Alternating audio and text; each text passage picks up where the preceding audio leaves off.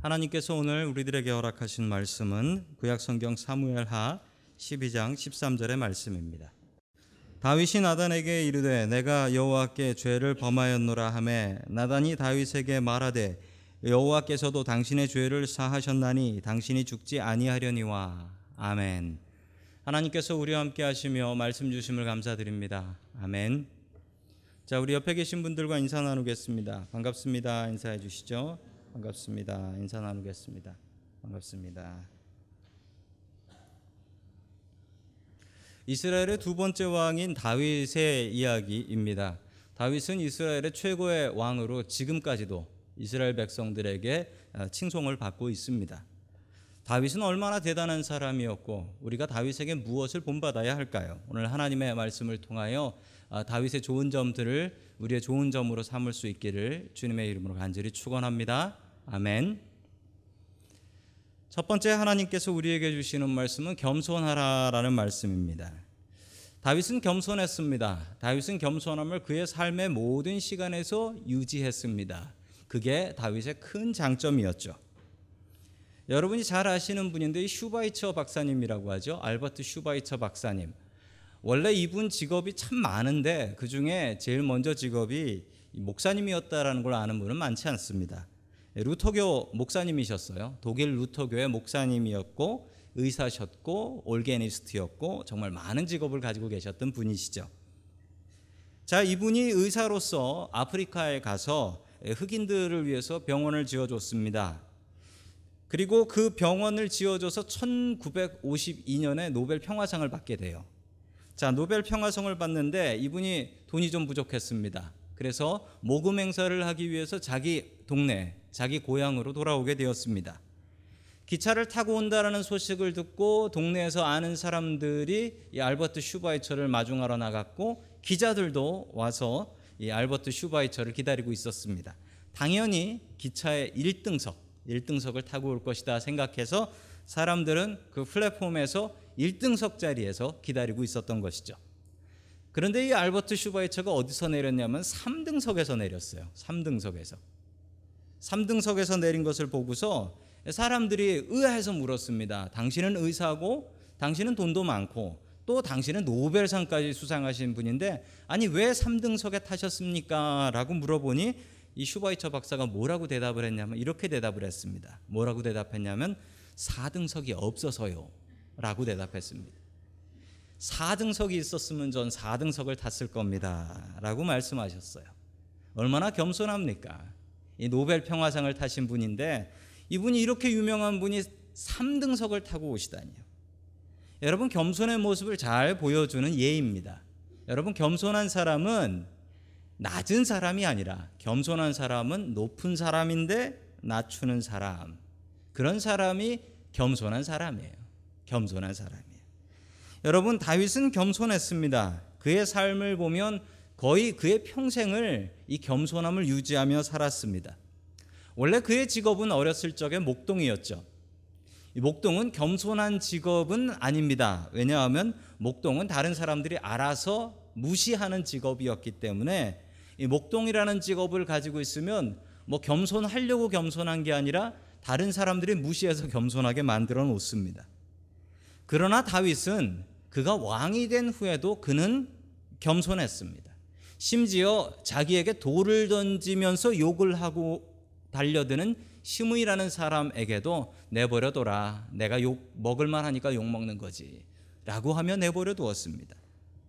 여러분 다윗이 가장 위대했던 점은 다윗은 겸손했는데 그가 사람들 앞에서만 겸손했던 게 아니라 하나님께도 겸손했다라는 사실입니다.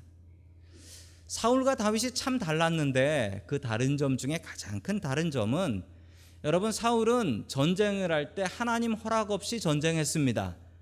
적들이 쳐들어오고 내가 군인이니 나가서 싸워야지라고 생각하면 그냥 나가서 싸웠던 거예요. 사울은 전쟁할 때 하나님께 여쭙지 않았습니다. 이 정도 전쟁쯤이야 내가 이길 수 있다라고 생각하면 하나님께 허락받지도 않고 그냥 전쟁터에 나가서 싸웠던 것이죠. 여러분 종종 우리는 사울과 같은 착각을 합니다. 하나님 허락 없이도 하나님 없이도 내가 이 정도 일은 할 수 있다라는 착각을 갖는데 이게 바로 교만입니다. 그래서 여러분 우리가 어떤 일을 하든지 무슨 일을 하든지 기도하면서 하나님을 의지해야 되는 이유는 우리가 교만하지 않기 위해서입니다. 다윗은 달랐습니다. 다윗은 항상 하나님의 허락을 받고 전쟁을 했습니다. 자, 그 모습이 잘 나타나는 게 우리 사무엘상 23장 2절의 말씀입니다. 우리 같이 봅니다. 시작. 그래서 다윗은 주님께 여쭈었다. 내가 출, 이 블레셋 사람을 쳐도 되겠습니까? 그러자 사, 허락하셨다. 그렇게 하여라. 어서 출전하여 블레셋 족속을 치고 그 일 날을 구해 주도록 하여라. 아멘. 다윗은 전쟁을 하기 전에 뭐 당연히 해야 될 전쟁임에도 불구하고 그는 하나님께 여쭤보고 전쟁을 했습니다. 사무엘상 23장의 이 그일날을 구하는 전쟁은 다윗이 두 번이나 하나님께 여쭤봅니다. 다시 한번 확인하고 또 한 번 확인하면서 하나님의 뜻을 구했던 것이죠. 여러분 이게 겸손입니다. 겸손한 사람은 하나님께 여쭤봅니다. 하나님의 뜻을 구합니다. 반대로 교만한 사람은 이 정도는 내가 할 수 있어라고 생각합니다. 여러분 겸손이라는 것이 뭐냐면 겸손은 스스로 자신을 낮추는 거다는 교회 밖에서 하는 얘기입니다. 여러분 우리가 말하는 성경의 겸손은 여러분 겸손한 사람은 하나님께서 함께 하시면 내가 아무리 약해도 이긴다. 라는 것이 겸손입니다. 여러분 겸손한 사람은 하나님께서 함께 하지 않으시면 내가 아무리 잘 준비하고 내가 아무리 강해도 나는 진다. 여러분 이게 겸손입니다. 다윗은 이 겸손함이 있었습니다. 아무리 자신감이 있어도 하나님께서 함께 하지 않으시면 진다라는 겸손이었습니다. 여러분 하나님 없이 무엇이다 할 수 있다라는 그 교만을 내려놓으십시오. 하나님 없으면 아무것도 할 수 없다라는 겸손함을 내 마음속에 갖고 살아가는 저와 여러분들이 될 수 있기를 주님의 이름으로 간절히 축원합니다. 아멘. 두 번째 하나님께서 우리들에게 주시는 말씀은 자신의 상처를 극복하라라는 말씀입니다.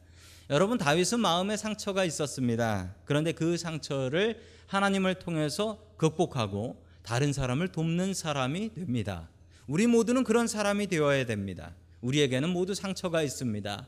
그 상처를 주님 앞에 내어놓고 주님 앞에 치료받고 주님의 일꾼으로 거듭나는 사람이 바로 주님의 귀한 일꾼 다윗과 같은 사람입니다. 얼마 전에 상영했던 영화인데 그 Blind Side라는 영화가 있었습니다. 이 영화는 실제 인물을 주인공으로 했습니다. 실제 인물 누구냐면 마이클 오어라는 선수인데 그 미국 미식 축구 선수입니다. 지금 캐롤라이나 팬더스라는 팀에서 뛰고 있는 선수죠. 흑인 선수인데 이 선수가 어렸을 적 자랐던 환경을 보면 정말 안타깝습니다. 미국에서 가난한 흑인들이 가장 많이 모여 살고 있다라는 멤피스라는 동네 출신이에요. 아버지는 어렸을 적에 돌아가셨고 그리고 어머니는 약물 중독자였습니다. 약물 중독자였어요. 어렸을 적부터 부모의 사랑이라고는 받아본 적이 없는 아이였습니다. 이, 이 학생이 얼마나 안타까운 세월을 보냈냐면 고등학교 때까지 9년 동안 11번 학교를 옮겨 다녀요. 9년 동안 11번을. 여기서 사고 치고 옮기고 여기서 사고 치고 옮기고 그랬던 게 9년 동안 11번. 고아 같이 자란 마이크를 동네 백인 가족, 크리스찬 가족인데 이 가족이 길에서 봅니다. 그래가지고 너 잘 데가 없으면 내가 잘 곳을 마련해 줄게. 그래서 집에 데리고 와요. 그리고 이 아이를 키우기로 작정합니다. 이 아이를. 그래서 입양을 시켜서 키우는데 주님의 사랑으로 이 아이를 키웁니다. 공부를 못했습니다. 뭐 9년 동안 11번 학교를 옮겨 다녔으니 공부를 똑바로 했겠습니까?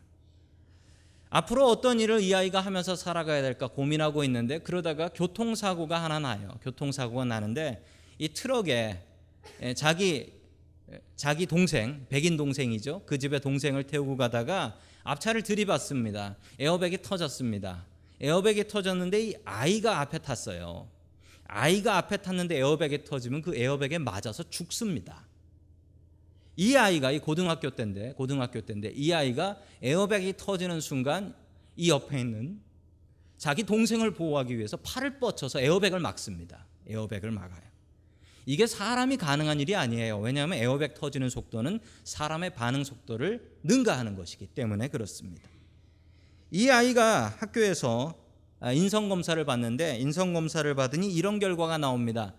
98%나 다른 사람보다 높은 게 나타나는데 바로 보호 본능, protect instinct, 다른 사람을 아, 보호하는 그 본능이 98%나 나온 거예요. 그것을 보고 이상하게 생각합니다. 왜냐하면 이 아이는 어렸을 적부터 다른 사람의 보호라고는 받아 본 적이 없는 아이인데 어떻게 이 아이한테 이렇게 높은 보호 본능이 나타날까? 이 부모님은 이 아이에게 미식 축구를 시키는데 이 아이의 포지션이 자신의 공격수를 보호하는 포지션이에요. 다른 건 잘 못하는데 이 보호하는 일에 대해서는 기가 막힌 본능을 발휘합니다. 미식 축구 선수가 되었고 지금은 캐롤라이나 팬더스의 오펜시브 태클이라는 포지션을 맡아서 얼마 전엔 그 월드 시리 월드 시리즈 슈퍼볼에 슈퍼볼에 그 마지막 가기 전까지 갔다가 떨어졌어요. 그래서 TV에도 나왔었는데 인종을 넘어서서 아, 기독교인 부모가 이룬 아주 아름다운 기적과 같은 이야기입니다. 자, 이 마이클의 이야기는 다윗의 이야기와 너무도 비슷합니다. 여러분 다윗이 어렸을 적 자랐던 환경을 본다면 야, 이런 집이 있을까 하는 생각을 가지실 거예요. 어느 집이나 이 막내는 사랑을 좀 받고 삽니다. 그렇습니까? 저희 집에도 아들이 둘이 있는데 그 뭐 종종 저한테 이런 얘기 하시는 분들이 있어요. 제가 막내를 너무 아끼는 것 같다고. 예, 저는 그렇지 않습니다. 저는 똑같이 사랑하고 있습니다. 자, 다윗의 집은 조금 달랐는데 다윗의 집은 다윗이 그 여덟 번째 아들이었어요. 그 형제가 여덟이 있었는데 그 중에 여덟 번째였습니다. 그런데 보통 이러면 어떻게 되냐면요. 부모님이 안고 살아요. 너무 이뻐가지고. 손주같이 너무 이뻐합니다. 게다가 그 형이, 형이 아버지 뻘 되잖아요. 그래서 그 여덟 번째 되는 동생은 아버지가 아버지 같은 게 아니라 형이 더 아버지 같다라고들 이야기를 합니다. 형이 또 그렇게 사랑을 해주고 형님들이 동생을 그렇게 아껴주지요. 그런데 다윗은 좀 많이 달랐던 것 같습니다. 아버지 이세에게 사무엘이 찾아옵니다. 그리고 당신의 아들 중에 왕이 될 사람이 있으니 아들들을 불러 모으시오라고 얘기를 했을 때 여러분 이세는 다윗을 부르지 않았습니다. 여러분 다윗이 들에서 양을 치고 있었기 때문에 못 불렀다라고는 생각하지 마십시오. 그러면 다른 형제들은 어디 같이 모여서 파티하고 있었나요? 다들 나가서 일하고 있었는데 다 불러드린 거예요. 그런데 다윗은 부르지 않았습니다. 왜 그랬을까요? 이세가 생각하기에 저 다윗은 왕이 될 놈이 아니다라는 마음에 확신이 있었던 것 같습니다. 다윗이 아버지의 명령으로 전쟁터에 있는 형들을 위문하러 위문품을 가지고 갑니다. 왜냐하면 당시의 전쟁은 군대에서 보급품이라는 게 없었어요. 그냥 자기가 알아서 채워오는 거예요. 먹을 게 떨어지면 집에서 보내주고 그거로 먹는 거예요. 그래서 다윗은 자기의 형들이 전쟁하고 있었던 그 전쟁터에 위문품을 가지고 갑니다. 그런데 가지러 갈 때 아버지가 했던 정말 기가 막힌 일이 있습니다. 아버지가 뭐라고 얘기했냐면 너 가서 형을 보면 형이 살아있다는 증거를 가지고 와라. 형 만났다는 증거를 가져오라는 거예요. 여러분 이게 정말 기가 막힌 일이에요. 왜 기가 막히냐면요. 다윗이 가서 형을 만나는 것 아닙니까? 그럼 가서 형님 잘 있습니다. 라고 얘기하면 되는 거 아니에요. 왜 증거가 필요할까요? 아버지 이세가 다윗을 믿지 않는 겁니다. 믿지 않아요. 그러니까 증거 가져오라는 거예요. 다윗의 형들은 더 당황스럽습니다. 전쟁터에 이 어린 동생이 먹을 것을 가지고 왔습니다. 그럼 뭐라 얘기해야 될까요? 수고했다라고 반겨야지요. 그런데 이런 반응이 나옵니다. 사무엘상 17장 28절 봅니다. 시작. 다윗이 군인들과 이렇게 이야기하는 것을 마청 엘리압이 듣고 다윗에게 화를 내며 꾸짖었다. 너는 어쩌자고 여기까지 왔느냐? 들판에 들판에 있는 몇 마리도 안 되는 양은 누구에게 떠맡겨 놓았느냐? 이 건방지고 고집센 녀석아, 내가 전쟁 구경을 하려고 나온 것을 누가 모를 줄 아느냐? 아멘. 그 마청한테 혼만 납니다. 여러분 혼난 게 야 이렇게 위험한데 왜 왔니가 아니라 이렇게 위험한데 온 이유는 전쟁 구경하러 왔고 네가 온 이유는 양을 키우기 싫어서 왔다라는 겁니다. 이 형이 걱정하고 있는 건 동생 걱정이 아니라 지금 양 걱정을 하고 있는 거예요. 네가 여기 오면 양은 누가 키워라는 겁니다. 얼마 전에 뭐 코미디 프로에 소는 누가 키워 이게 여기서 아마 온 것 같아요. 양은 누가 키우냐는 거예요. 이 가족이 무척 이상하다는 것을 여러분들이 눈치채셨을 것입니다. 그래서 다윗은 시편에서 이렇게 자기 관, 가족 관계를 고백을 합니다. 시편 69편 8절 말씀 같이 봅니다. 시작. 내가 나의 형제에게 객이 되었고 나의 어머니의 자녀에게는 낯선 사람이 되었나이다. 아멘. 이 다윗의 출생에 뭔가 큰 비밀이 있었던 것 같습니다. 그래서 다윗은 형제 사이에도 객이 되었다. 형제 사이에도 손님같이 대접을 받았고 남 같았다라는 거예요. 그리고 어머니의 자녀에게 이 얘기가 좀 큰 얘기입니다. 왜냐하면 당시에 남자들이 아내를 여러 때리고 있었습니다. 그러면 어떻게 되냐면 여러 때리고 있으면은 서로 형제들 간에 미워하고 시기하고 질투하고 뭐 요셉 같이 막 죽인다고 하고 뭐 이런 일도 생기는 거예요. 여러분 그런 상황에서도 정말 중요한 얘기가 있는데 여러분 어머니 중심으로 형제들이 모입니다.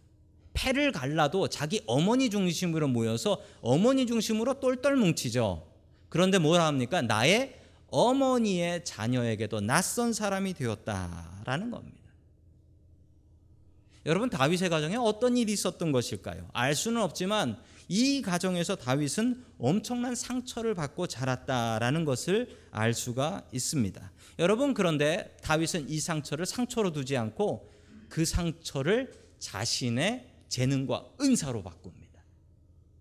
자기가 상처받고 보호받고 자라지 못했기 때문에 오히려 다른 사람을 보호합니다. 그가 목자로서 양을 키우는데 양을 맹수에게 사자가 물어가면 어떻게 했냐면 보통 목자들은 자기가 가지고 있는 양들을 돌봅니다.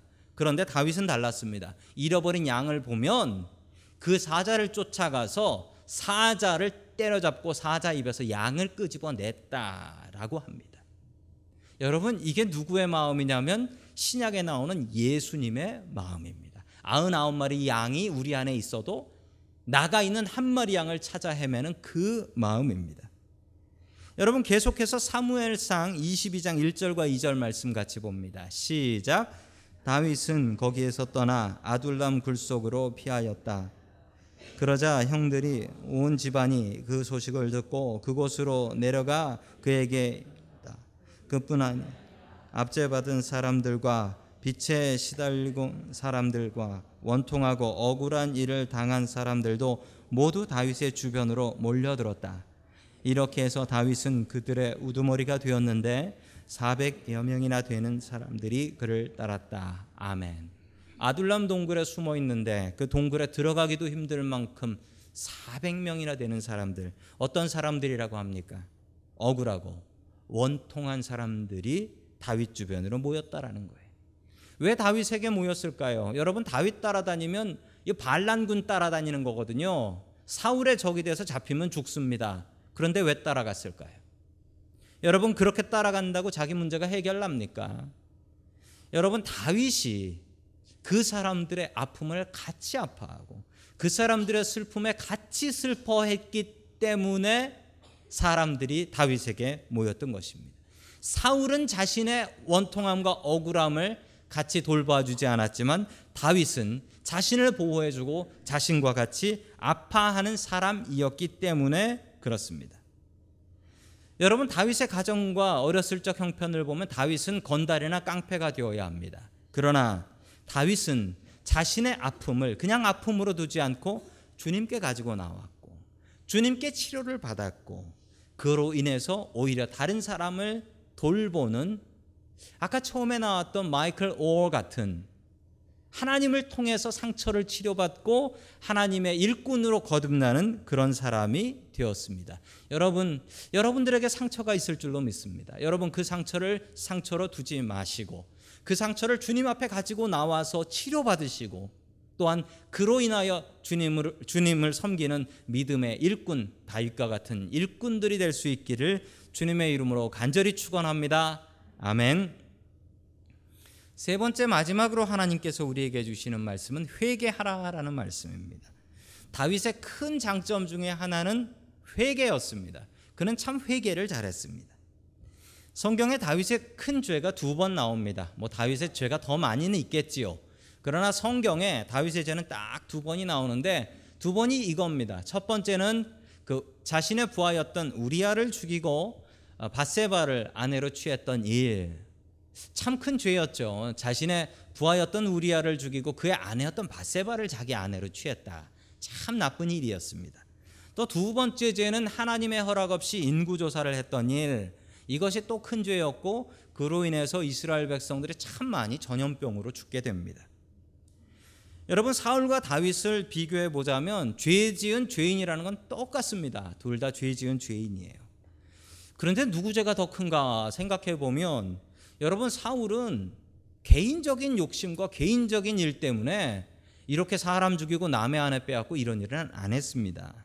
여러분 그러나 다윗은 위대한 왕이라고는 하는데 다윗의 죄를 보면 한국말로 하면 이거예요. 가정 파괴범. 가정 파괴범. 가장 나쁜 죄라는 가정 파괴범입니다. 다윗은. 그런데 여러분 사울은 참 못된 왕이었다고 성경에 계속 나오고 다윗은 왜 훌륭한 왕이라고 성경은 이야기하는 겁니까? 여러분 그들이 달랐던 건 죄가 달랐던 것이 아니라 여러분 회개하는 게 달랐습니다. 회개. 하나님의 능력은 너무 크셔서 우리의 죄가 얼마나 크든지 다 용서하실 수 있어요. 여러분 그러나 중요한 건 우리가 할 수 있는 건 회개입니다. 여러분 회개하는 것은 다릅니다. 사울과 다윗이 너무나 달랐어요. 여러분 사울이 블레셋과 전쟁할 때 일입니다. 사울이 블레셋과 전쟁할 때에 하나님께서 하나님께 제사를 드리고 하나님 앞에 제사를 드리고 그리고 전쟁을 해야 되는데 이 제사 드려야 되는데 제사장인 사무엘 제사장이 오지 않는 것이었습니다. 군인들이 동요하고 탈영병이 생기기 시작했습니다. 그러자 사울은 사무엘 없이 하나님 앞에 제사를 드리기 시작했죠. 그때 사무엘이 바로 들어왔습니다. 딱 걸렸습니다. 그때 사무엘은 사울에게 회개하라고 명령을 했습니다. 그때 사울의 반응을 한번 보겠습니다. 우리 다 함께 사무엘상 13장 11절 같이 봅니다. 시작. 사무엘이 꾸짖었다. 임금님이 어찌하여 이런 일을 하셨습니까? 사울이 대답하였다. 백성은 나에게 제사장께서는 약속한 날짜에 오지 아니하. 블레셋 사람은 윙마스에 모여들고 있었습니다. 아멘. 자, 사무엘이 꾸짖었습니다. 왜 이런 일을 했습니까? 라고 물었습니다. 여러분, 이건 물은 게 아니라 회개하라는 얘기죠. 그런데 사울이 뭐라고 대답합니까? 사울이 대답하는데 어, 설교처럼 첫째, 둘째, 셋째를 딱 갖춰서 얘기합니다. 첫째, 백성은 나에게서 흩어지고, 둘째, 제사장이 제 시간에 오지 않았지 않습니까? 셋째, 블레셋 사람은 믹마스에 모여서 지금 전쟁하려고 하고 있고, 여러분 사울이 해야 될 건 변명이 아니었습니다. 회개였습니다. 그런데 사울은 회개하지 않고 변명을 하고 있습니다. 여러분 회개의 반대는 변명입니다. 여러분 잘못된 것 있으면 인정하고 회개해야지요. 그런데 변명을 했습니다. 여러분 사울이 죽은 이유는 변명해서 죽은 겁니다. 여러분 변명하면 죽습니다. 회개를 해야 합니다. 다윗은 어땠을까요? 다윗은 어땠을까요? 우리 사무엘하 12장 13절 말씀 같이 봅니다. 시작. 그때 다윗이 나단에게 사백하였다. 내가 주님께 죄를 지었습니다.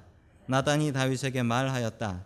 주님께서 임금님 죄를 용서해 주실 것입니다. 그러므로 임금님은 죽지 않을 것입니다. 아멘.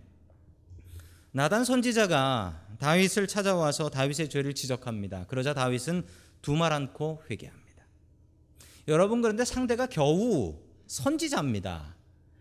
여러분 사무엘은 제사장이었고요. 제사장은 정말 높은 분이어서 어떤 의미에서 왕보다 높은 게 대제사장이에요. 그런데 선지자는 정말 너나 나나 선지자가 될 수가 있고 내가 하나님 말씀 받으면 선지자다라고 해서 여러분 선지자가 왕에게 가서 너 회개해라라고 하면 보통 왕들이 뭐라 얘기했는 줄 아십니까? 네가 선지자냐? 너는 누구냐라고 했습니다. 그러나 여러분 다윗은 바로 나단 선지자 앞에 무릎 꿇고 회개합니다. 변명하지 않습니다.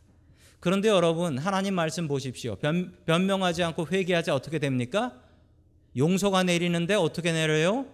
바로 내립니다. 절도 바뀌지 않고 바로 내려요. 바로 용서함을 주십니다. 여러분 사울과 다윗이 달랐던 점은 죄인이라는 건 똑같지만 회개했다라는 게 다릅니다. 한 사람은 변명했고 한 사람은 회개했습니다. 다윗의 가장 위대한 능력은 자신의 죄를 인정하고 회개한 것입니다. 자신의 죄를 인정하고 회개하는 것. 여러분 다윗이 큰 죄 두 번을 짓지만 여러분 큰 죄 두 번 지었을 때 단 한 번도 변명한 적 없습니다. 한 마디도 그냥 하나님께 바로 넙죽 무릎 꿇고 회개했습니다.